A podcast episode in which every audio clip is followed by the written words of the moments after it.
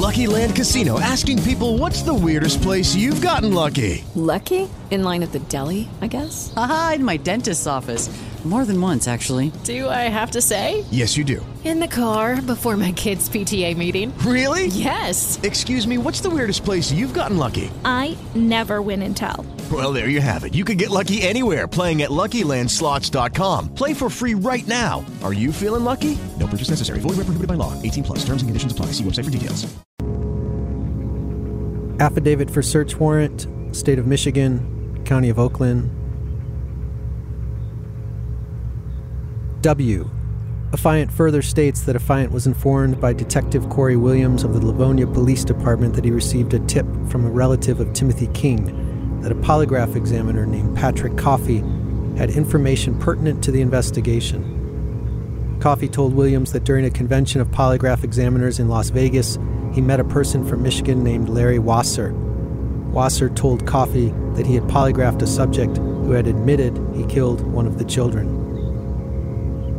1. On November 20th, 1978, Officer McNamee was dispatched to X Street to check on the welfare of Christopher Bush.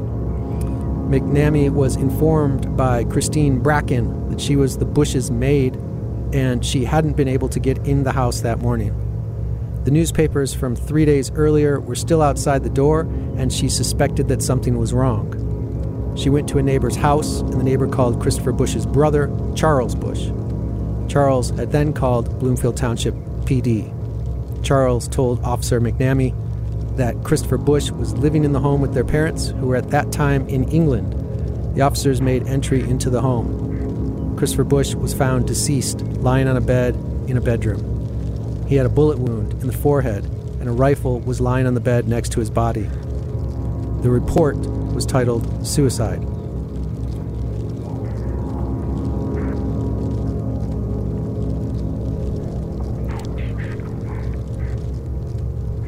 You're listening to You Know They Know from the files of the Oakland County child killer investigation with J. Reuben Appleman, author of The Kill Jar, Chronicle of 10 Years Investigating Detroit's Most Notorious Serial Killer Case, published by Simon & Schuster.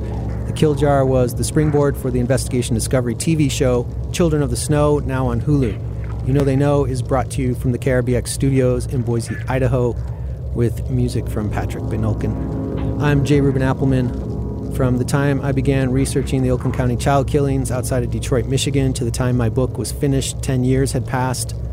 Those 10 years were a personal mess, and I chronicled that mess in the pages of The Kill Jar. Most readers understand why I did so to tell the bigger story of how this case affected the millions of people, including myself, living with its grim inheritance. Some readers wanted only more and more of the dirty details of the case of the Oakland County child killings. Challenge accepted. This podcast was partially born in response to readers of The Kill Jar and viewers of Children of the Snow asking for more, and it was also greatly born from the compelling evidence that indicates this case should have been solved years ago, leading me and others to wonder was it? Each episode begins with a reading from the actual case files in my possession, the decades of investigative narratives and interrogation transcripts, the evidence trails and autopsy reports and polygraph results, and all matter of supplementary documentation reporting from the hundreds of city, county, state, and FBI investigators who have touched this allegedly unsolved case.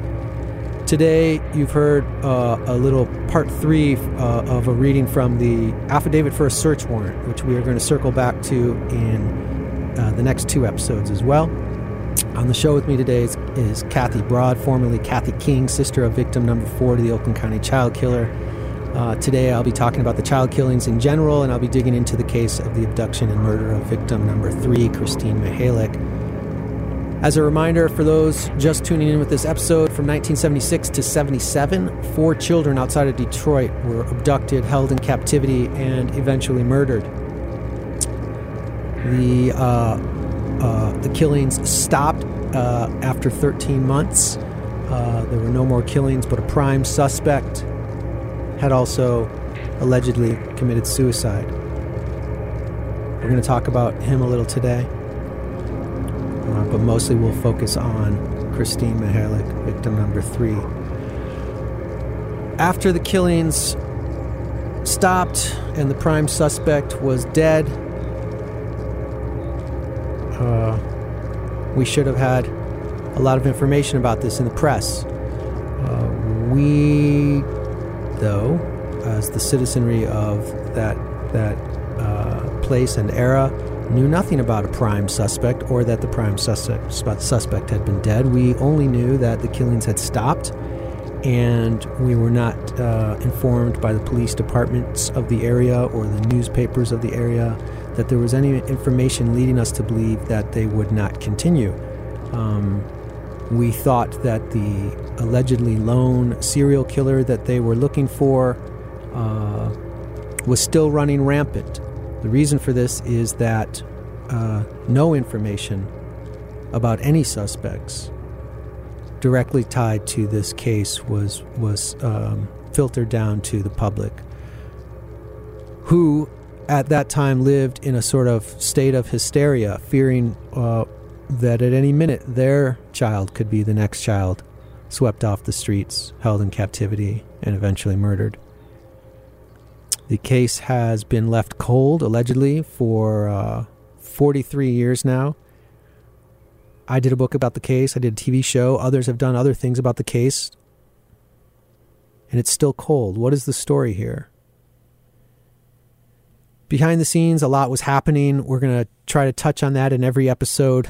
Today, uh, Kathy Broad, the sister of uh, formerly Kathy King, the sister of Timothy King, who was the fourth victim to the Oakland County child killings, uh, is on the show. Um, hi, Kathy. Let's talk about um, victim number three, Christine Mihelich.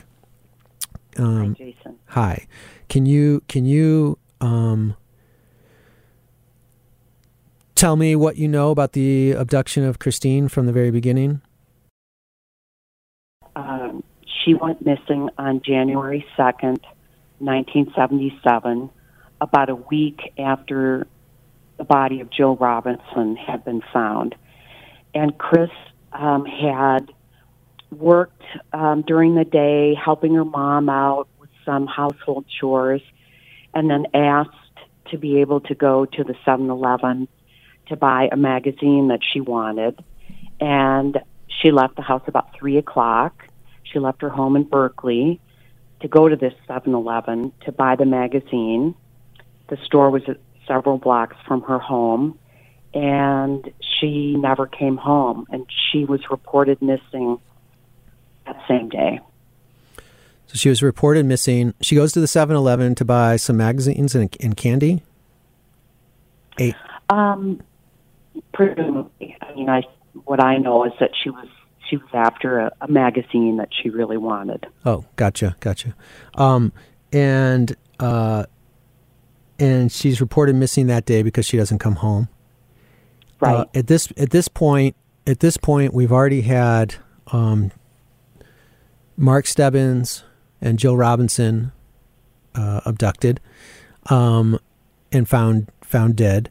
Um, after uh, with with Mark, I believe it was from the 15th to the 19th of February in '76, and with Jill, it was the uh, December 22nd to 26th of 1976, and with Christine, um, you know, just a week or so later, uh, she disappears on January 2nd. Um, at this at this point, are the local police um, saying to themselves or to the public that, that there's that this is a this that these killings are serial that that Jill is or that that Christine is the third victim to a serial killer? At this point, no, Jason. And I've gone back and looked at a lot of newspaper clippings about this. You get really conflicting information, but what what officials and police departments were saying was that they didn't see a connection between these crimes. Uh, Mark was a boy, Jill was a girl.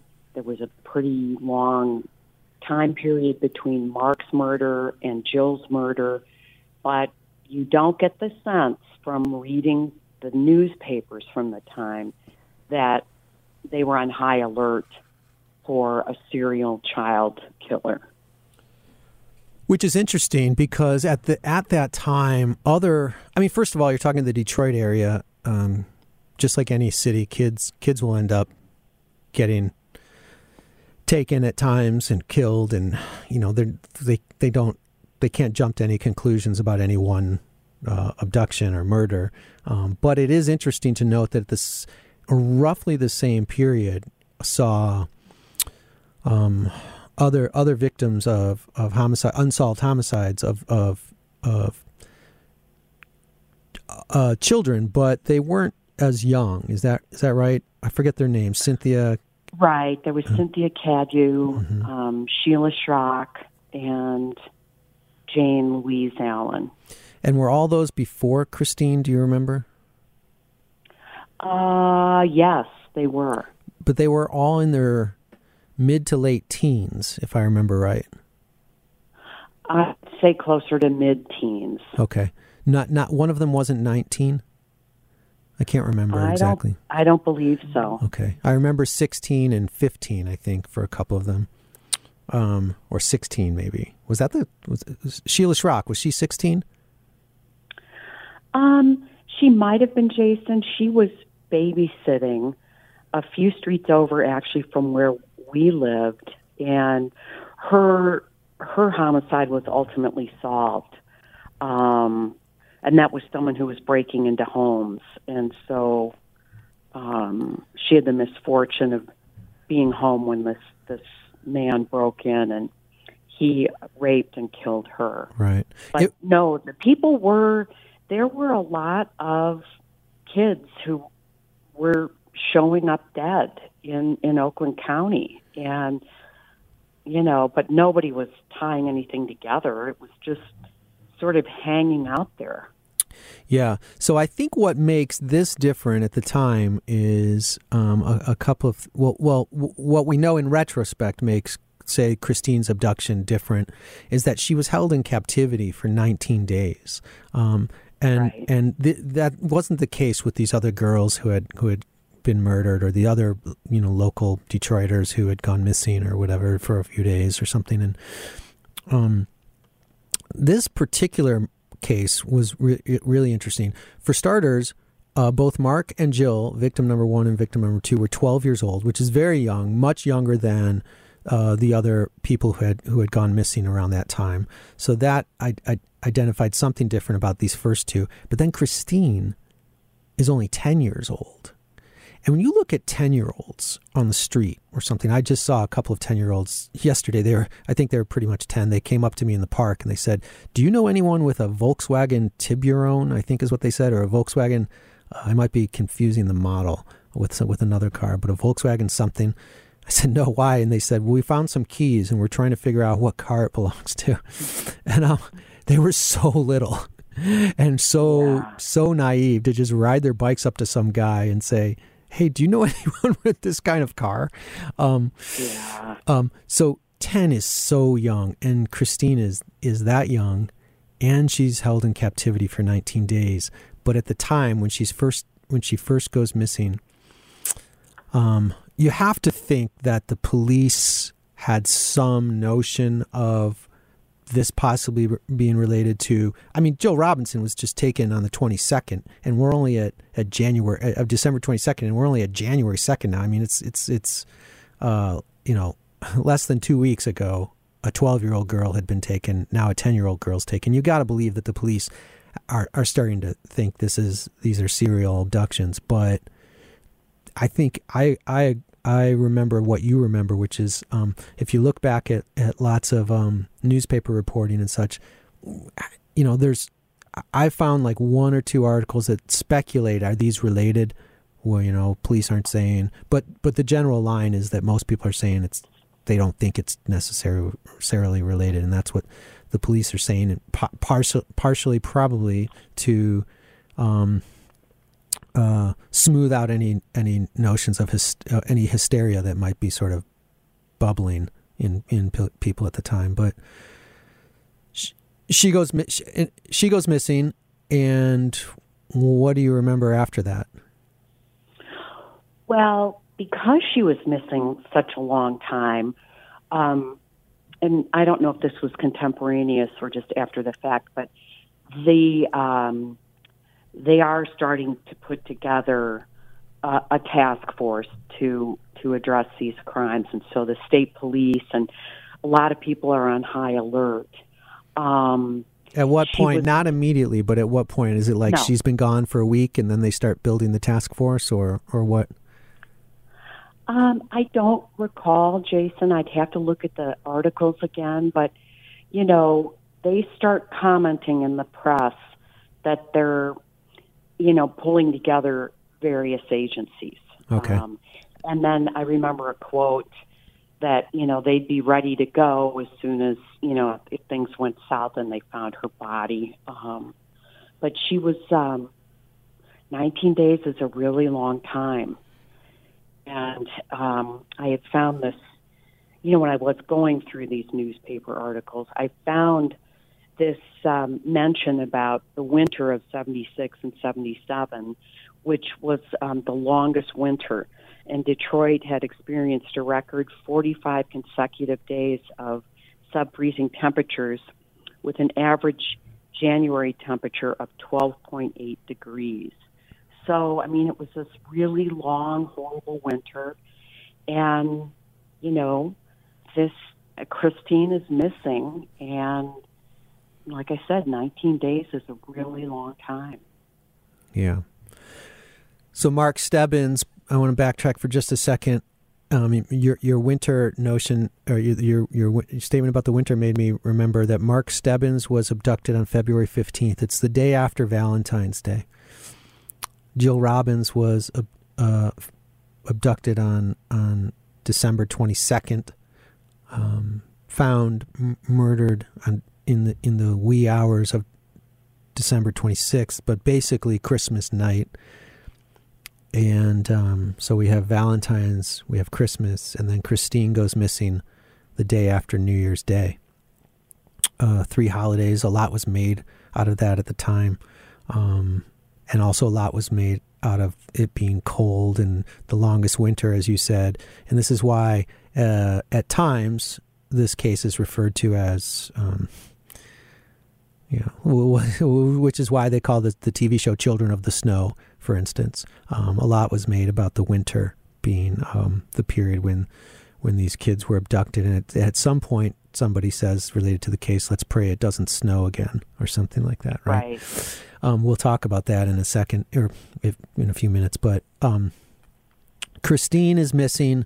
Um, it, as a as a kid at the time, your brother hadn't been abducted yet. So, do you remember thinking about this case at all? This with Christine when she was gone. Did it hit you in any way? I I know that my parents talked to Tim about about it after after she her body was discovered. Um, but I just what I remember is just that you know sinking feeling like really scary kind of seeing these kids pictures on the front of the Detroit News and the Detroit Free Press and you know just kind of looking away. I mean, it was really painful and really horrible, but so outside of the realm of my experience. Um, I mean, let's face it, we did grow up outside of Detroit, so there was always there were always reports of violence and murder and things like that. But this was really a mind blower. Um, so, you know, it, it's hard to go back 40 plus years and but it did register with me um, did it impact the way i live my life or heighten my day-to-day fear i don't think so So Christine is um, found eventually. Um, can you give me the story of how she's found, or who finds her, and how that goes down? Yeah, I'm looking at, at FOIA documents, by the way, um, uh, from the state police, and there's a report. She was um, found on the 21st of January, about 12:30 in the afternoon, and she was um, found on a in Franklin Village on a road called Bruce Lane, And Franklin, lying on her.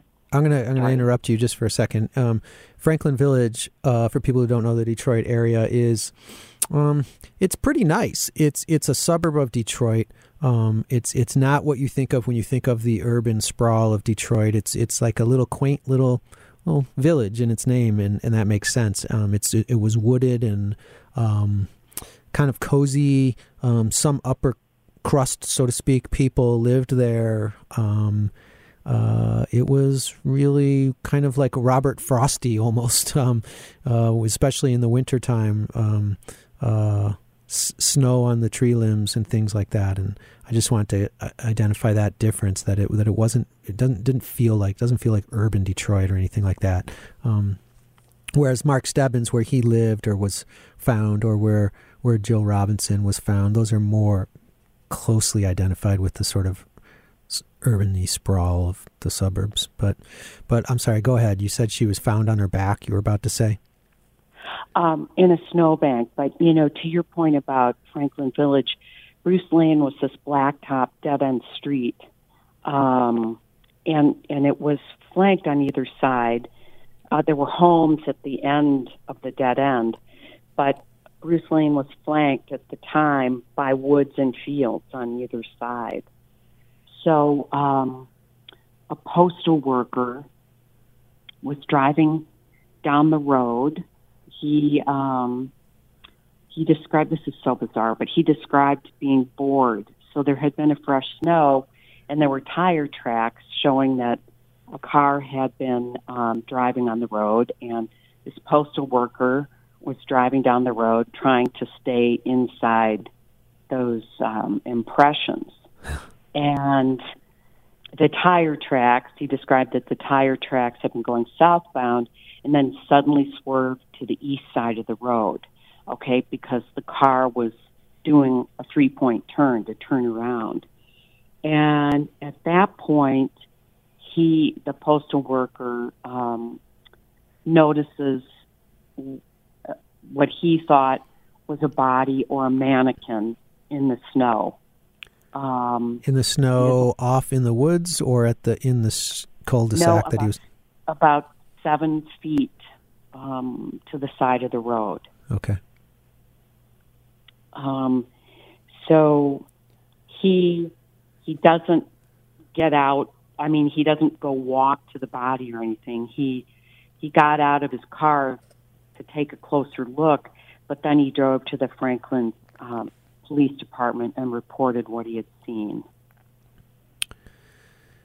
And f- for a minute, he was looked at as a suspect. Um, for when I say a minute, I don't know what that means, but th- that day, the initial couple of hours, the next couple of days, I mean, the, clearly they're going to question the guy who finds the body, who's um, right. in, in, any instance. Um, but but he was a little bit mm, slightly off, so to speak, like in his his narrative. Um, I think we know now, looking back, that he was, um, you know, just maybe nervous. He had just he had just found a body, and it shakes people up. But you know, he uh, you you you made mention that he was following, trying to keep his tire tracks in the tracks before, and he was just kind of bored, and he was, and then he sees this, you know, thing. Did did he walk out to the body? By the way, no. Okay. No he didn't walk out to the body.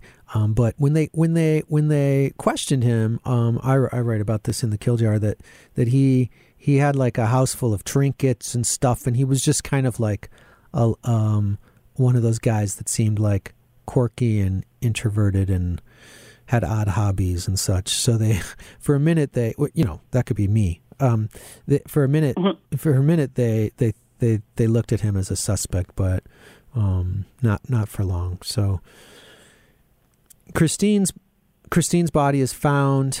Um, I think it's safe to say that that hysteria kicks in a, li- a lot more after her body is found. Um, is she has she been found to be sexually assaulted?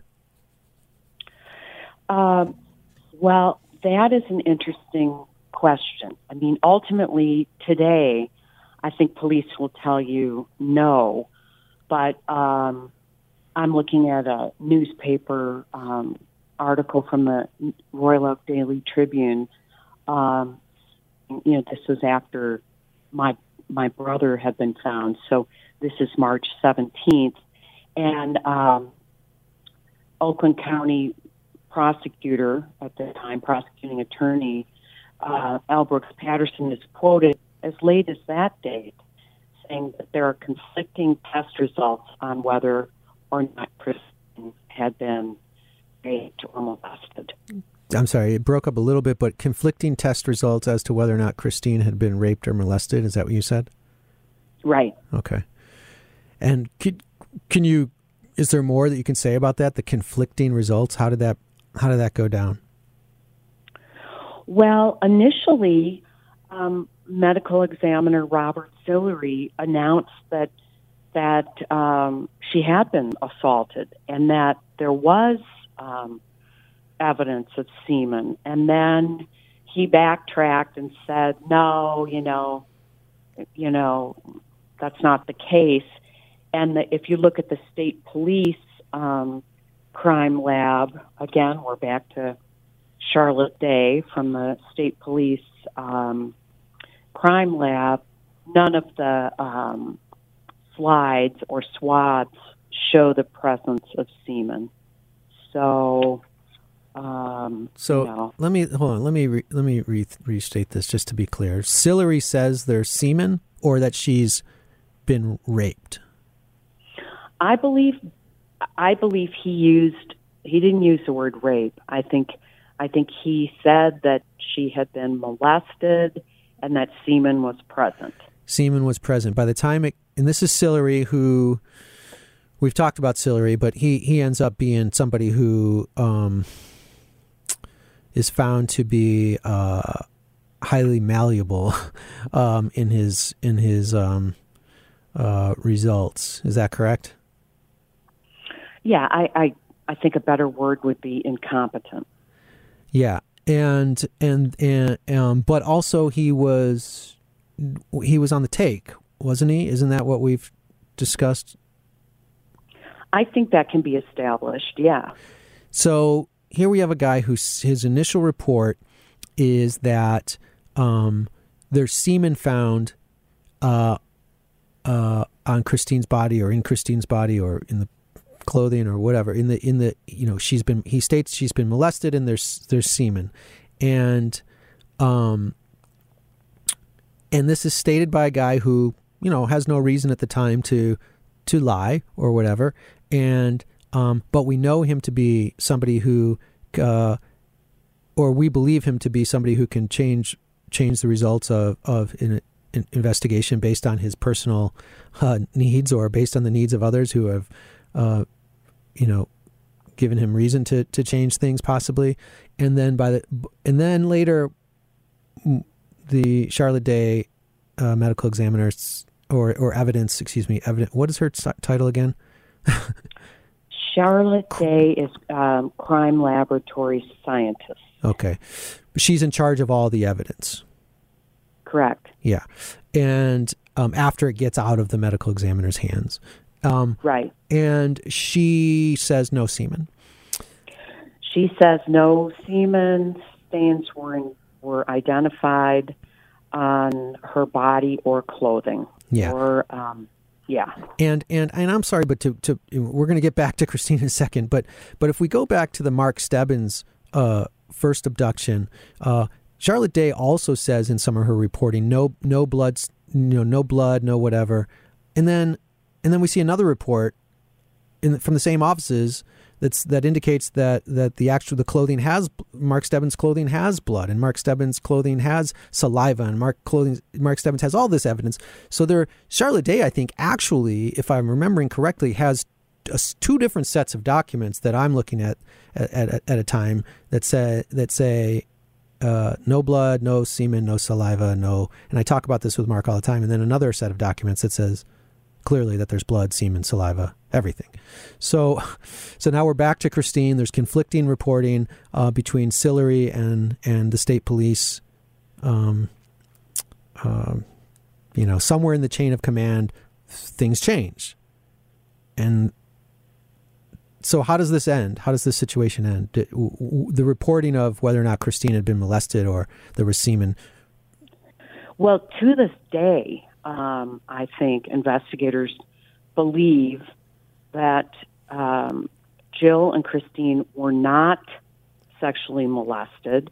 Uh, if you talk to, to investigators who are very familiar with what they have to this day, they will still try to maintain that there's a chance that the, that the girl victims were were um, taken and murdered by somebody different. I mean, they, you know, they really they still maintain that neither of these girls were uh, were raped or molested. Yeah, so these are investigators who have spent decades on this case, and what they're not doing, what what they're doing is they're looking back to what they knew at the time, or what they felt at the time, or what the if they're new to the case, what the old cops told them. But what if we just break it down very simply? And uh, we're going to talk about the what's found on Christine later. Um, what uh, uh, but if we just break it down really simply, um, well, actually, let's talk about it right now. Mark Mark Stebbins, um, we talked about um, uh, arts in episode one, uh, uh, arts or episode two. Art, some of Art Sloan may have made it into episode two, but but Art Sloan is uh, is a um, uh, convicted pedophile rapist uh, who who uh, at the time of Mark Stebbins' abduct, abduction ha, had at the very day had called the police department said don't come by my place I'm going to be here late working at, at, at the sh- at the shop he worked at and um, or the tow yard or whatever it was and and and d- you don't need to come by the shop uh, I'm going to be here. The lights will be on, but that's just me. There's no problem. You don't need to swing by or see if everything's okay. That day, Mark Stebbins goes missing. Later, uh, uh, Art Sloan is questioned. Um, evidence is pulled from ve- from his possession, uh, in particular a vehicle. Um, years later, DNA from that vehicle in the possession of Art Sloan is matched to DNA found on Mark Stebbins. It's not Art Sloan's DNA, but somebody's DNA. Uh, somebody who was in contact with Art Sloan, a convicted pedophile, um, is has has left DNA on Mark Stebbins, and so it's it's it's pretty safe to say that the the the the the, the com- buddy of the buddy of a convicted pedophile I, I, who leaves DNA on Mark on, on a dead boy who was raped is probably also a pedophile. So so we have Art Sloan, we have somebody he knows who's a pedophile, and then later, Christine is abducted and they say no she wasn't raped. She wasn't these are maybe these aren't related killings etc cetera, etc cetera. cops still to this day say no not related. But dna is also found on christine. So and that dna uh, matches to somebody who was uh, constantly in the companionship of christopher bush who we talked about already multiple times uh, who was the son of a wealthy GM executive who was also convicted of multiple counts of criminal sexual conduct with children, and his his um, somebody who he molested, who also became his kind of companion because he was a teenager. There was, there's a long process of grooming that goes into this. We can talk about that, but but the DNA of this boy is found uh, to be a match to uh, DNA found on Christine. So let's can we can we it's a lot to sort of that I threw in there, but I, am going to say one more thing about that, and then we'll break this down a little bit. But to this day, we know, uh, or at, at this point, we know that multiple people were involved in the abductions of these children. There's no way around it, or involved in their, um, either in the procurement or the molestation or the murder.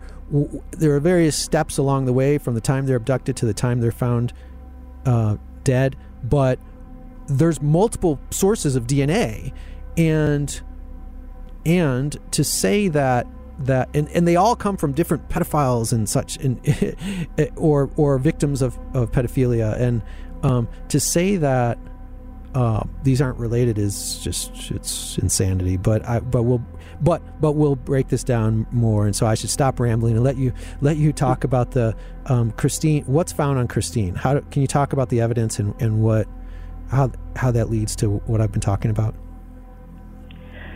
Yes, uh, a hair was found on the stomach region of her jacket, and um, and this hair did not belong to Christine.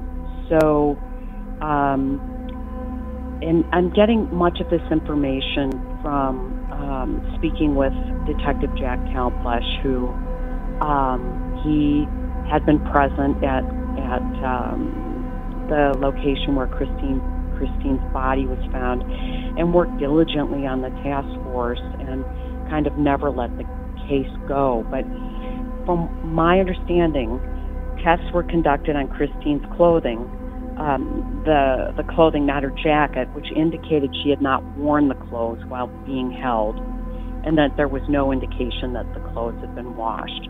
So that hair found on Christine's stomach, Jack theorized, and I think it's a legitimate theory, that whoever dumped her body had Chris's body over his shoulder. That's where the hair transfer comes. And then he places her body in the snow. And, you know, later, so DNA. So let me just back up. not- Just let me just back up just to clarify. You were talking about after her abduction, she was dumped. When she was dumped in the snow, somebody carried her out over his shoulder, out into the snow, and dropped her down, just like the carrying of Jill Robinson. Um, you got to Right. walk her away from the car, dump her somewhere, and in the in the process, that there was transfer from that person's hair to the to the coat, to the stomach area of the coat. Um, and we do know also that at the at the or we believe at the Christine um, dump site there was only one set of footprints, um, which was similar to what we what we have at the Jill Robinson. Um, Well, site. there was one set of footprints with Jill Jason, but um, the the crime scene processing doesn't go that well at Christine's. You would think it would have. They they contacted other agencies, but they there had been a fresh snowfall. They didn't take an imprint of the what I believe to be the one set of footprints. There's fresh snow fallen into it. They don't blow that away and take the impression. And then a bunch of investigators walk all over Helen back in there, and there's you know just a ton of of um, footprints in the snow at that point. But this hair, okay, so later Jack's theory is proven to be true um, because they run they rerun that hair, and because it's a hair, uh, and and it's a fragment of, of a piece of hair. There's a mitochondrial DNA match to that of Vince Gunnels. And I'm sorry, I'm just going to use his name. I know he was a minor at the time, and I'd like the chance to explain, you know, how I understand how he got involved. But they're already questioning Vince Gunnels because of his, he was a victim of Bush and Green but he was also forced to be a lure for them to get other kids. So they get this mitochondrial DNA match to Vince Gunnels. And um, Vince, Vince Gunnels, and Fair. we'll stop for just a second. Vince Gunnels was 15, I believe, at the time of the murders, and he had been molested a few years. It, it, it just sort of approximates, but for a couple of years by Christopher Busher for a year or something like that. Um, and um, Gunnels, wa although he was a teenager, uh, he did not, you know, he was not uh, actively encouraging uh, sex with with these with these grown men, and in fact was uh, molested, and then sort of through, you know, the way things happened, just stayed kind of around them. They were taking advantage of this kid, basically, Right. and this hair that was found on Christine was a match to that boy.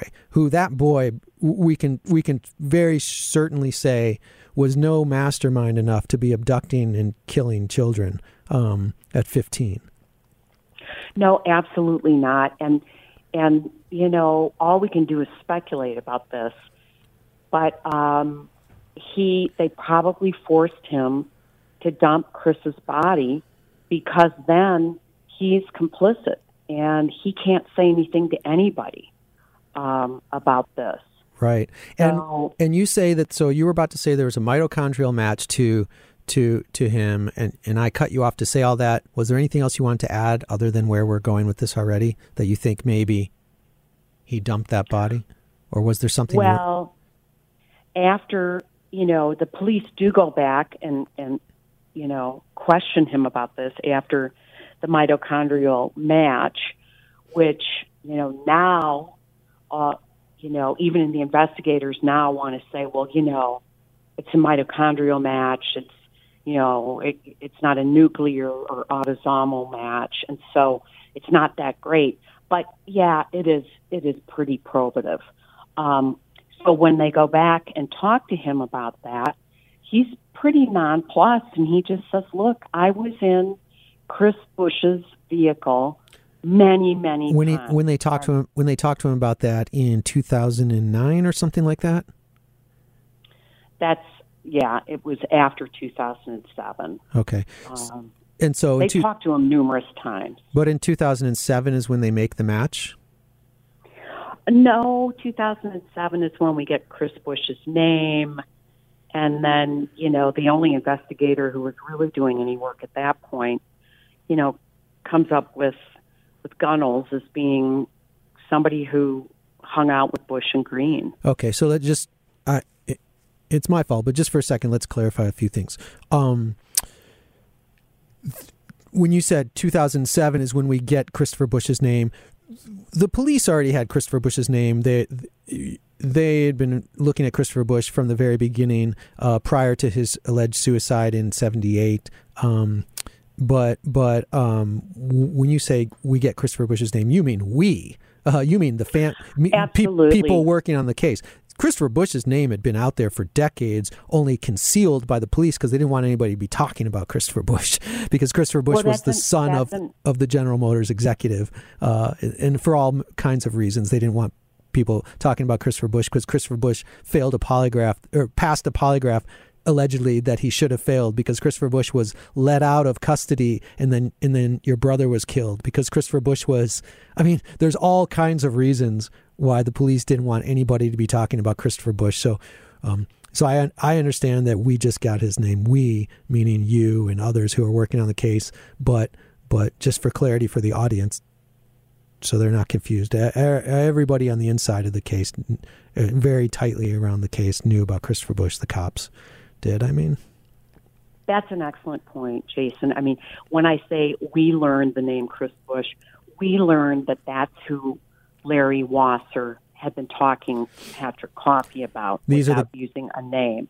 And these are the guys from the affidavit for the search warrant that's mentioned. That that Patrick Right. Patrick Coffey is a polygrapher. To recap what that was all about, and and I'm going to spend all of episode five actually recapping this search warrant. So if you're listening and you're confused by the search warrant stuff that comes at the beginning, that's fine. You're supposed to be. We'll get back to it. It's it'll be fine. But but Patrick Coffey is a polygrapher who, um, just out of sheer co- coincidence, happened to know um, uh, your family when he was younger. When he was not a polygrapher, he grows up, he becomes a polygrapher, and he runs into another polygrapher that says, you know, and they're chatting at a conference, and Patch and, and the other polygrapher says, you know, I I polygraphed the Oakland County child killer, and Coffey says, what, the, you know, basically, what are you talking about? He says, yeah, yeah guy guy admitted to killing killing uh killing Mark Mark Stebbins, I think it was, and and or or killing one of the kids, or killing. We'll get to, to that. My in- brother. Oh, your brother. Okay.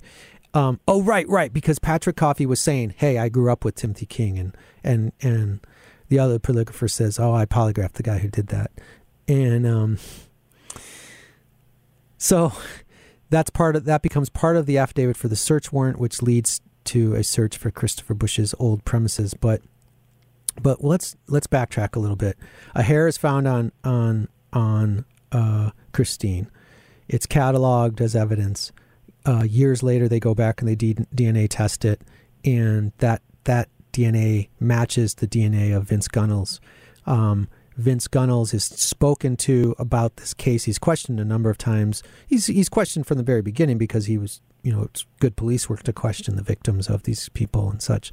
Um, so he was talked to from the very beginning about this case, of course. But um, back in 2009 you know or something like that, um, he's question about the case. I think he was. Well, we do know that he's been in and out of um, prison for drug drug related offenses, never for criminal sexual conduct or anything like that. Drug related offenses, um, or the things that come with drugs, Right. which is you know poverty and mm, mm, health, mental health issues, and all those things. You know, he has not lived a, a an uh, easy life, and No. Uh, at the time he was questioned, I believe he the fir- first questioned in in 09 or something like that. He was incarcerated, um, uh, or he may have just gotten out. He may have been. Is this when he was in a halfway house at some point, or was he questioned well first while he was incarcerated in in 09? Do you remember? He's he was first questioned when he was incarcerated. Okay, and they tell him, "Hey, we got a DNA match to you, man. Um, your shit was on her body. What's what's the situation here?"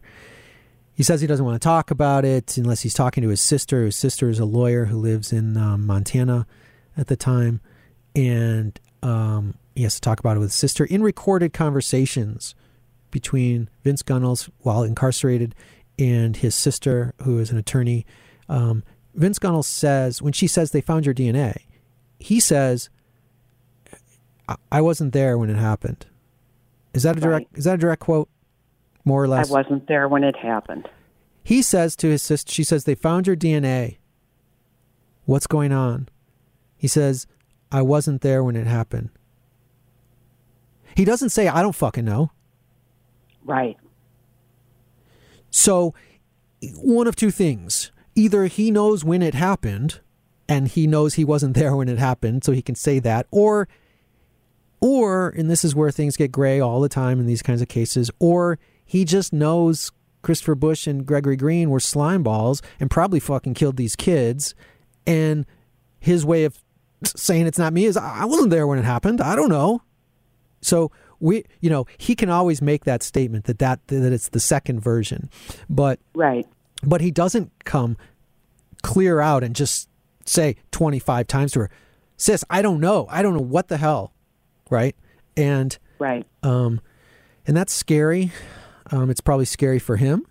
It's probably scary for her. It's probably scary for a whole bunch of people, um, in their families and in their lives. And, you know, I mean, th- look, this kid was a victim. Um, Vince Gunnels was a victim to Christopher Bush. That doesn't mean he doesn't know anything. And it doesn't mean you should leave him alone just because he was 15 at the time, because he's not 15 anymore, man. And if he knows something, right, you got to push. And so, and so what happens? They, the police push, they, they give him a polygraph exam. He fails it or he throws it. It's inconclusive, correct? I think he throws the first one, and then they ask him, "Why did you do that?" And and he says, "Well, his cellmate told him this is what you do." And um, then uh, he does not pass the second polygraph. That's my understanding. So we got a guy whose uh, DNA is found on the body of Christine Mihelich. He is somewhat murky in his denial of of knowing anything about what happened to her. He throws the first polygraph that he's given when he's an adult um, because his cellmate told him how to throw one, and uh, he fails the second one. Right. So he's evidence. Okay, let's pretend for a second that that you are, I don't know, a thirty, a forty-five year old black man who who lived in Detroit uh, during the killings and um, associated with pedophiles, and now you are have drug drug problems and you're in and out of prison, and you live in relative obscurity and poverty, and they find your DNA on the body of a dead girl from from 40 years earlier. Well, he couldn't be 45. Let's say let's say he's 60. Um, and they Yeah. find they find your DNA on the body of a girl from well, actually in 2009 it was only 30 something years later. But let's say they find your DNA on the body of of, of a case that went cold, right? And and you're a, a black man, you're poor, you have drug problems, and you associate with with you associated with pedophiles at the time. They find your DNA, and you fail a polygraph, and you're already incarcerated. what are the odds that a black guy in America is going to skate from being pinned for that murder? Uh, they have your DNA, you failed a polygraph, and you hung out with the prime suspects. And you're already in jail. So there's nowhere for you to go if they want to if they want to push and push and push and question and question interrogate you over and over and over again. There's nowhere for you to go. You th- this is to this is to be a thing that that gets you thrown in prison for the rest of your life. Am I wrong? Well, with your hypothetical, Jason, as long as um, that person didn't have evidence that would have led to somebody that they want to protect, and and also in your hypothetical, um, that person would be lucky he was incarcerated because if he was on the street, he would be shot in the back. Right. So Vince gets the kid, you know, they just can't put the squeeze on him. And, you know, I've read I've read the transcripts of the interviews of him and you know, they were you know, one of the detectives went pretty hard on him. But he's not gonna he's not gonna say anything and they can't put the squeeze on him and and I think there is at some subconscious level a hesitancy to squeeze him too hard because then Pandora's box is totally open. And we not only know about Bush and Green, but about anybody else who would have been involved in that pedophile and child pornography activity back in the day. And so, I mean, you know, he's he's never going to say anything, Jason. He's never going to squeal. You know, he he has found a way to live with that.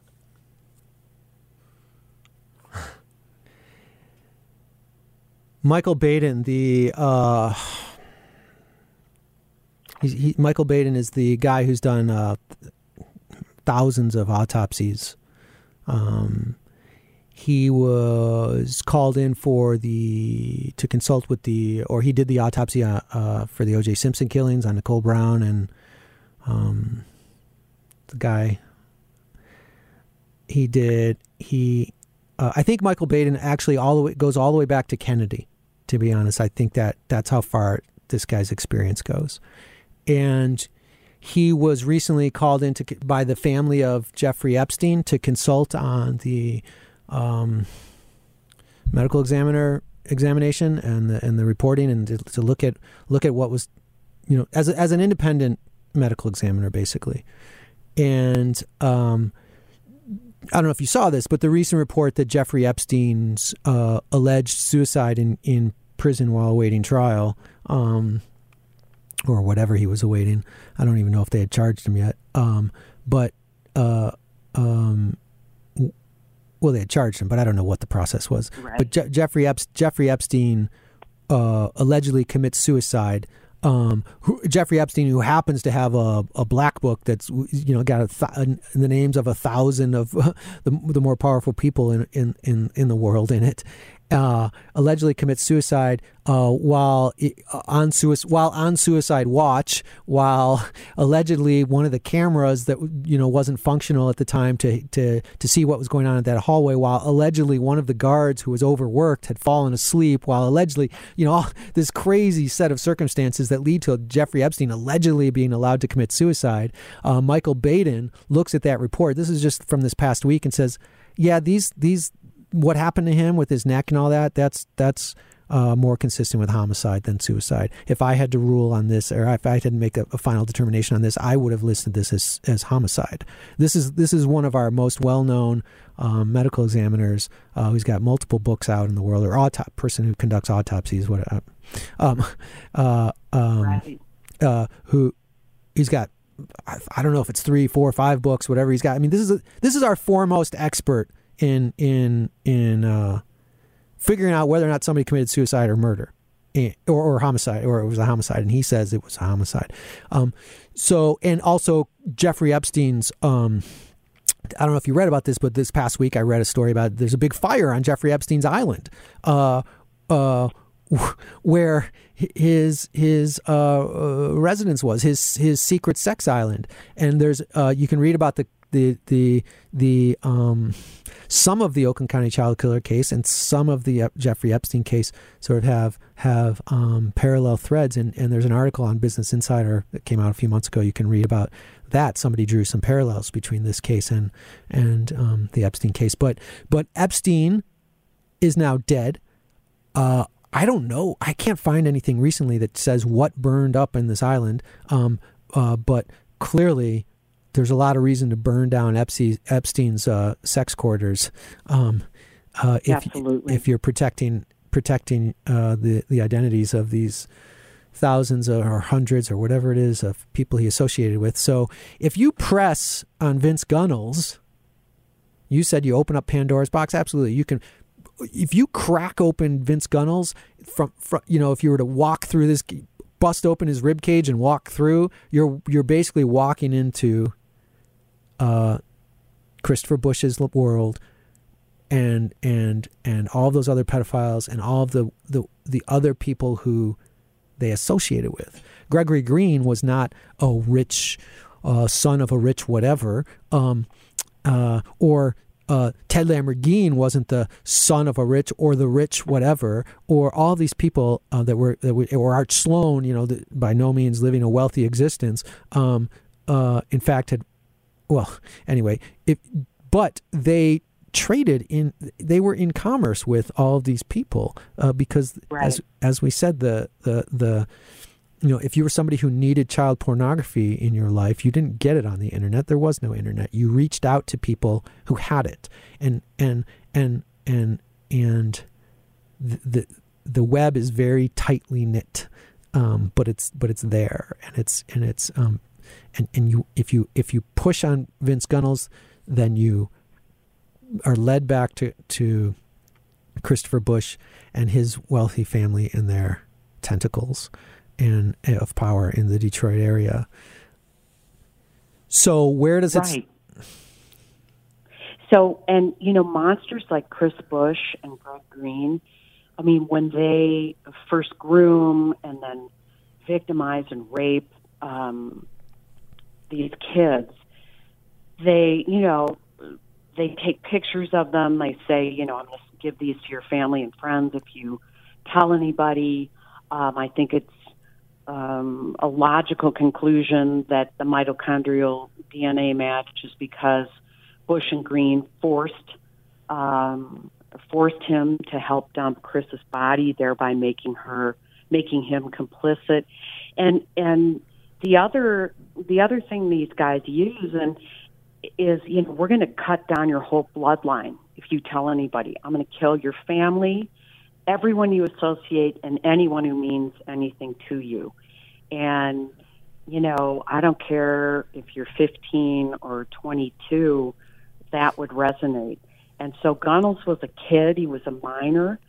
But if you look at like um, Ted Lamborgine, he's not saying a word.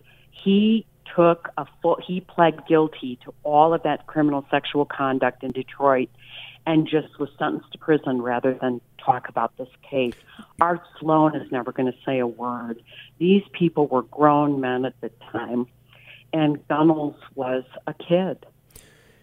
when you say that, when you say that uh, Ted Lamborgine, who we have not talked about much, uh, if at all, we, we, I will talk about him extensively uh, in the podcast uh, eventually. Um, Ted Lamborgine was uh, a known a known pedophile pornography pusher um, who uh, pled guilty to a bunch of uh, criminal sexual conduct charges, um, and at some point while he was incarcerated, was offered a deal to uh, because he was he was looked at as a very very prime suspect as well. Um, certain things tied him to the case. Um, uh, like in a narrative sense, it ma- it made a lot of sense that he would be involved, and there were other things, but but um, he was offered a deal to to talk about what he knew. He, in fact, my memory is that he failed a polygraph and then was offered a deal to talk about what he knew, and he said something very similar to, and, and he was going to be given a he was going to be given that deal. He was going to get out of prison a little earlier. Um, uh, a little earlier, and they were going to move him to a different prison. and give a new identity so he wouldn't be a known child molester in prison. And- um, and he he said no. He said no, and he failed that polygraph. But he didn't just say no. He said something a little, just like, just like Vince God Gunnels. has forgiven me. Yeah, God has forgiven me. God has forgiven me. I've been I've been forgiven. Um, he doesn't say I didn't do anything. He doesn't say uh, I can't I can't take your deal because I don't know anything. He says I've been Right. forgiven, and he doesn't and he doesn't he doesn't speak. Yeah, and I, I know it's getting convoluted here, but the the parallel is, you know, all of these people who were grown men, they're still not talking. And Lamborgine during the time, and this is this is um, like this is maybe late 2007. I was going through some notes, and um, a, a corrections officer overheard Lamborgine tell someone during the time he was uh, awaiting um, sentencing that he had sex with the children, but he didn't kill them. Now, you know whether whether that's you know something accurate, I don't know, but a corrections officer did overhear Lamborgine saying that. So, but that also points to how all these guys were all tied up in in this really sick world, and and Gunnels was, you know, one of the younger because he was used as a lure, and and it was under duress. I'm sure it was under duress, but he's a part of that circle too. Well, and just just so listeners know, because we haven't spent time talking about it yet, we bring up Ted Lamborgine because also Lamborgine was was not just he didn't just make narrative sense. He was um, somebody mentioned in the he was mentioned uh, by another victim of Christopher Busch, um, who I've called simply B at times, um, although you know, there's no real reason to to hide his name because it's public record. But we'll, when it's time, we'll get to him and we'll and I'll and I'll talk more about him um, in other episodes. But he was a victim of Christopher Busch and Gregory Greene, and he was um, uh, raped in a car um, by by these two guys on multiple occasions, or often other areas. But he was driving in in in a car uh, with these two guys, and um, he mentions being. First of all, he mentions seeing a photograph of, of Timothy King, um, victim number four, your brother. To uh, he mentioned seeing a photograph that he believed was Timothy King, I should say, um, in while in captivity with those guys, um, a Polaroid, and he mentions also that he was uh, he was uh, brought to to Ted Lamborgine um, because these guys wanted. He believed that they wanted to sell him to Lamborgine, and um, he he specifically talks about about Lamborgine in in documents and and uh, B is mentioned in the affidavit for the search warrant for a search warrant. Um, this is part of the, the what leads what leads um, police to uh, think that it's it's smart to go back to Christopher Busch's residence um, back in the day, and um, from back in the day, and see if they can find anything in the duct ductwork, in the floorboards, in the crevices between the moldings. It's a long shot, but um, some cops were actively looking into eventually whether or not Christopher Busch was actually involved, um, which is interesting because it makes you think that the police are not concealing Christopher Busch's name if some of them are allowed to to continue to work angles to see if, if Christopher Busch is is um, the perpetrator or one of the perpetrators of these crimes. Well, let's not forget, Jason. I mean, um, the Busch that that lead they were Busch and Greene were cleared, and that was the end of that. And who finds out about Busch? It's not the state police. it's Detective Corey Williams who's then with um, Livonia. And he and one of the prosecutors from Wayne County develop that lead and then go to the state police, who really have no choice at that point but to get serious and open their files. And this is how they go through this charade with Wasser, who reveals um, the name of Chris Busch. But you and I are talking today in large part because of Ted Lamborgine. Because in 05, Richard Lawson, um, another pedophile from the Detroit area, was arrested out in California for the murder of a Detroit area um, cab company owner. And being the complete scumbag that he was, of course, he was trying to get a deal. He was being interrogated by Detective Corey Williams from Livonia.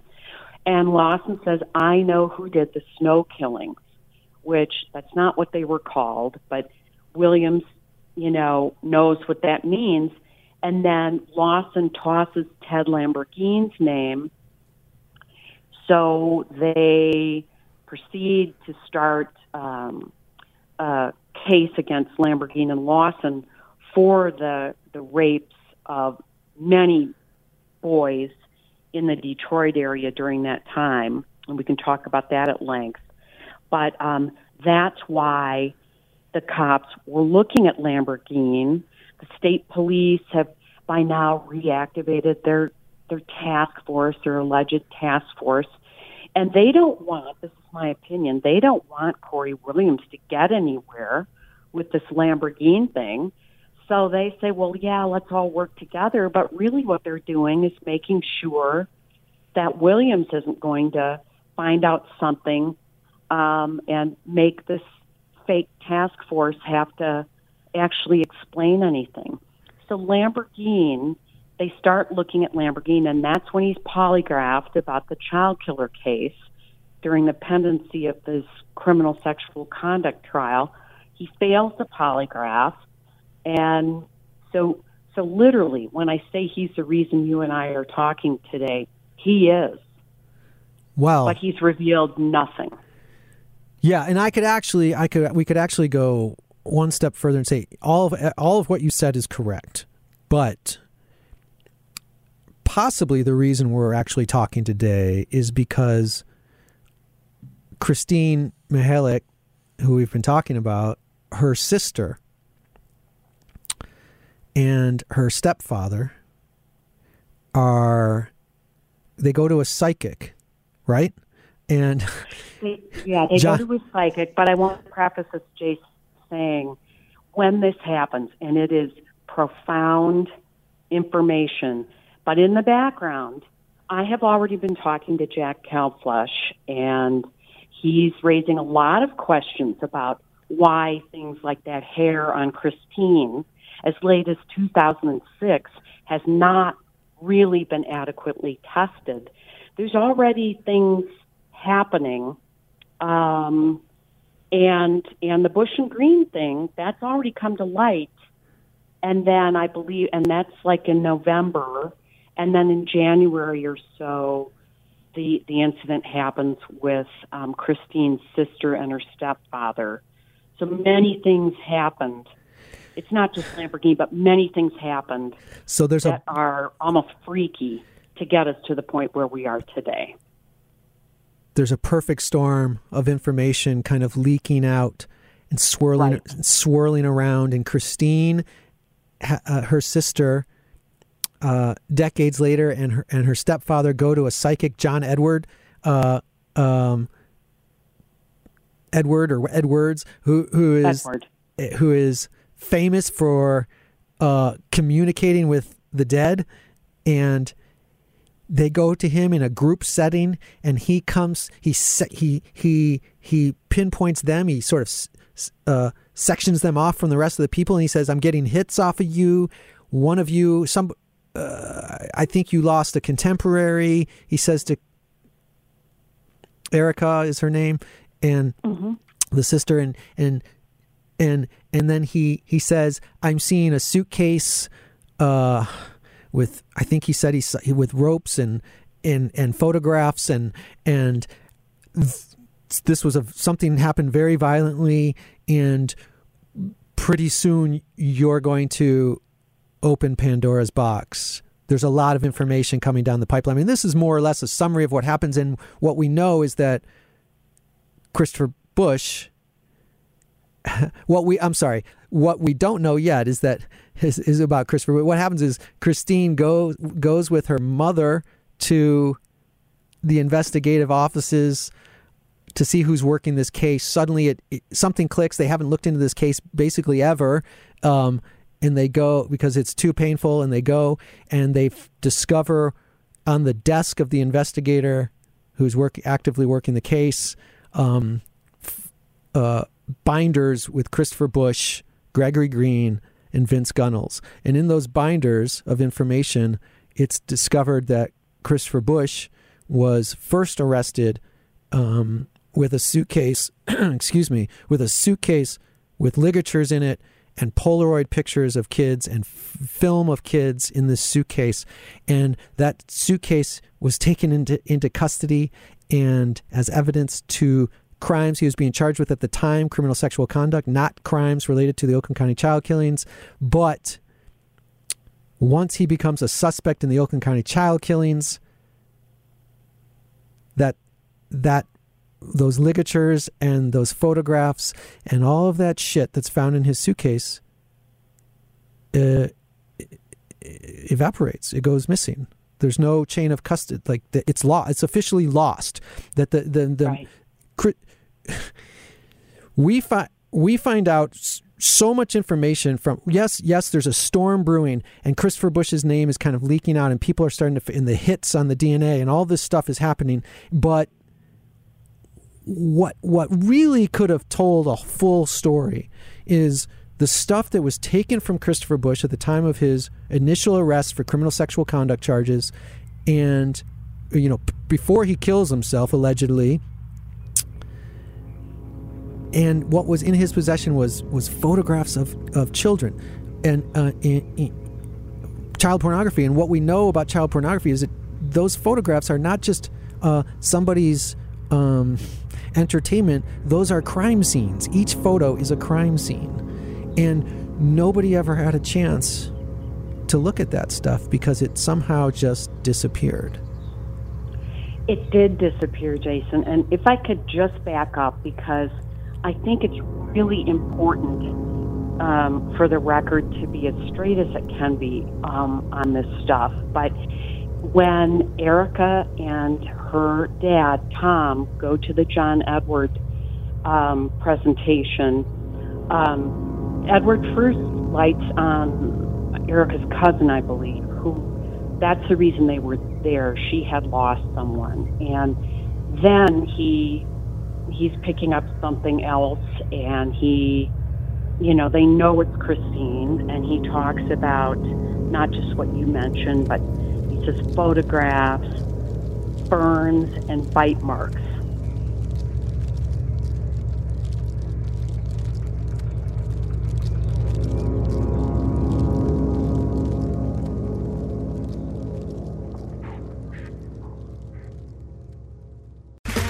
Okay, round two. Name something that's not boring. A laundry? Ooh, a book club. Computer solitaire, huh?